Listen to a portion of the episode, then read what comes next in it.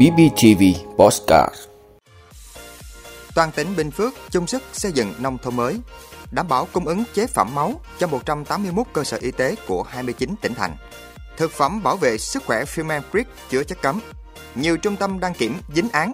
Bộ Giao thông Vận tải chỉ đạo nóng. AFF Cup 2022 lộ diện hai đối thủ của đội tuyển Việt Nam. Ấn Độ xét nghiệm Covid bắt buộc đối với du khách năm nước. Đó là những thông tin sẽ có trong 5 phút trưa nay, ngày 25 tháng 12 của BBTV. Mời quý vị cùng theo dõi.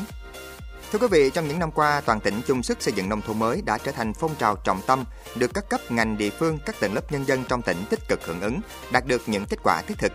Các hoạt động của phong trào thi đua được gắn với việc thực hiện nhiệm vụ chính trị của các cơ quan đơn vị địa phương, đã huy động được sự tham gia tích cực của người dân, sự vào cuộc quyết liệt đồng bộ của cả hệ thống chính trị. Nhờ đó phát huy được sức mạnh tổng hợp của cả hệ thống chính trị, huy động các nguồn lực tham gia xây dựng nông thôn mới, Năm 2022, phong trào này tiếp tục được triển khai sâu rộng, đồng bộ với nội dung phong phú, hình thức đa dạng.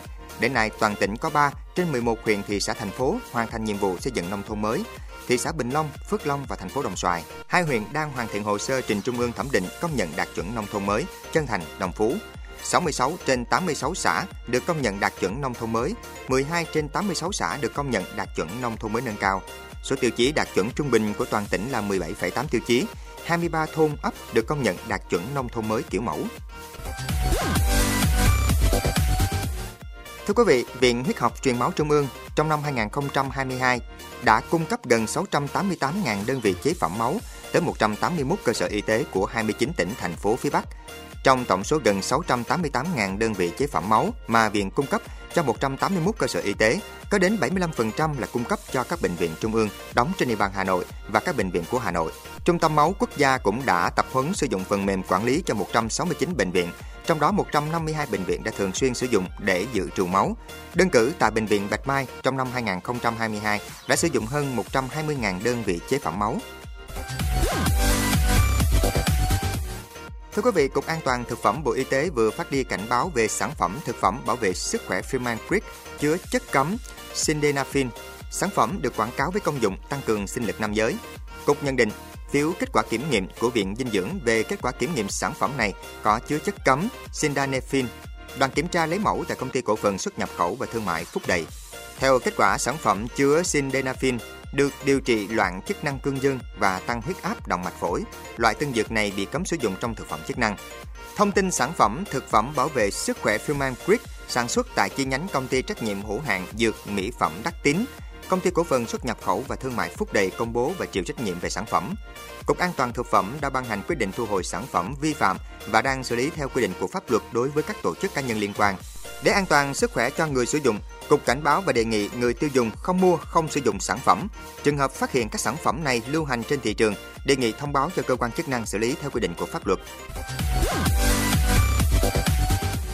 Thưa quý vị, sau khi cơ quan công an khởi tố vụ án khám xét bắt tạm giam nhiều đối tượng thuộc các trung tâm đăng kiểm phía Nam, Bộ Giao thông Vận tải ra công văn chỉ đạo các đơn vị liên quan đảm bảo phục vụ tốt nhu cầu kiểm định xe của người dân, để giải quyết nhu cầu kiểm định xe tăng cao của người dân và nâng cao chất lượng phục vụ người dân doanh nghiệp, yêu cầu cán bộ viên chức người lao động trong toàn hệ thống các trung tâm đăng kiểm thực hiện đúng quy định, quy trình trong việc kiểm định từng xe, tuyệt đối không có hành vi tiêu cực, nhũng nhiễu, đảm bảo duy trì hoạt động ổn định cung cấp dịch vụ kiểm định. Có những biện pháp hữu hiệu để giải quyết tốt nhất nhu cầu đăng kiểm của người dân như bố trí thời gian làm thêm giờ, sắp xếp bố trí quy trình kiểm định hợp lý để giảm thời gian chờ đợi, giải phóng xe nhanh, khuyến cáo, thông tin kịp thời đến người dân và doanh nghiệp về việc chủ động bảo dưỡng, sửa chữa, chủ động thời gian, địa điểm kiểm định để giảm ùn tắc. Đẩy mạnh ứng dụng công nghệ thông tin để hỗ trợ người dân đăng ký kiểm định trước, đăng ký từ xa thời gian kiểm định, phát hiện và xử lý kịp thời đối với các đơn vị tự ý tạm dừng hoạt động đăng kiểm không có lý do chính đáng để xử lý theo quy định của pháp luật, đảm bảo trật tự an toàn xe ra vào các trung tâm đăng kiểm trên địa bàn, phòng ngừa không để xảy ra hiện tượng cá nhân lợi dụng nhu cầu đăng kiểm tăng cao để trục lợi và gây rối trật tự công cộng. Các đơn vị giải quyết kịp thời các bất cập hạn chế khó khăn vướng mắt trong quá trình triển khai thực hiện dịch vụ kiểm định, tuyệt đối không để xảy ra ách tắc chậm trễ trong việc kiểm định xe cho nhân dân. Thưa quý vị, sau hai lượt trận đầu tiên, Malaysia đang là đội tuyển duy nhất có hai trận thắng. Đội bóng mang biệt danh những chú hổ đã ghi được 6 bàn thắng và chưa lần nào phải vào lưới nhặt bóng. Ở trận gặp Lào, Malaysia dù không tung vào sân đội hình mạnh nhất nhưng vẫn chiếm ưu thế trước đối phương. Đoàn quân dưới quyền huấn luyện viên Kim Bangon kiểm soát bóng lên tới 72% và khi họ tăng tốc trong hiệp 2, đội tuyển Lào đã phải nhận tới 4 bàn thua chỉ trong khoảng 20 phút. So với hình ảnh thiếu sức sống ở giải đấu một năm trước, tuyển Malaysia hiện tại đã khác rất nhiều. Với hàng thủ chơi kỷ luật cùng những cầu thủ tấn công tốc độ, những chú hổ chắc chắn sẽ là một thách thức lớn dành cho đội tuyển Việt Nam khi hai đội gặp nhau ở lượt trận tiếp theo. Đối thủ còn lại cạnh tranh tấm vé bán kết với thầy trò huấn luyện viên Park Hang-seo là Singapore. Mặc dù gặp nhiều khó khăn ở trận ra quân, Singapore vẫn vượt qua Myanmar với tỷ số 3-2. Đội bóng đảo quốc sư tử đã có nhiều tiến bộ hơn so với thời điểm họ thua Việt Nam 0-4 ở trận giao hữu hồi tháng 9. Các pha lên bóng đa dạng hơn và những chân sút cũng cho thấy khả năng chấp thời cơ tốt hơn. Thưa quý vị, Ấn Độ sẽ tiến hành xét nghiệm Covid bắt buộc đối với hành khách đến từ một số quốc gia nhằm ngăn chặn lây lan dịch bệnh trong cộng đồng. Đây là thông tin được đưa ra vào ngày hôm qua. Bộ trưởng Bộ Y tế Ấn Độ cho biết việc xét nghiệm PCR sẽ được thực hiện bắt buộc đối với hành khách từ các nước như Trung Quốc, Nhật Bản, Hàn Quốc, Singapore và Thái Lan khi họ đặt chân đến Ấn Độ. Trong trường hợp phát hiện hành khách dương tính với Covid-19 thì người nhiễm bệnh sẽ lập tức được cách ly.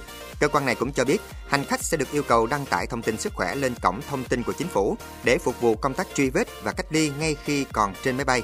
Hiện tại, Ấn Độ ghi nhận số ca nhiễm ở mức ổn định và trong tầm kiểm soát ở mức 150 ca nhiễm mới mỗi ngày.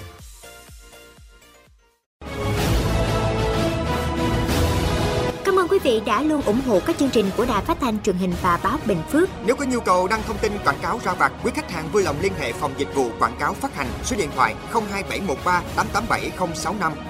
BBTV, vì bạn, mỗi ngày.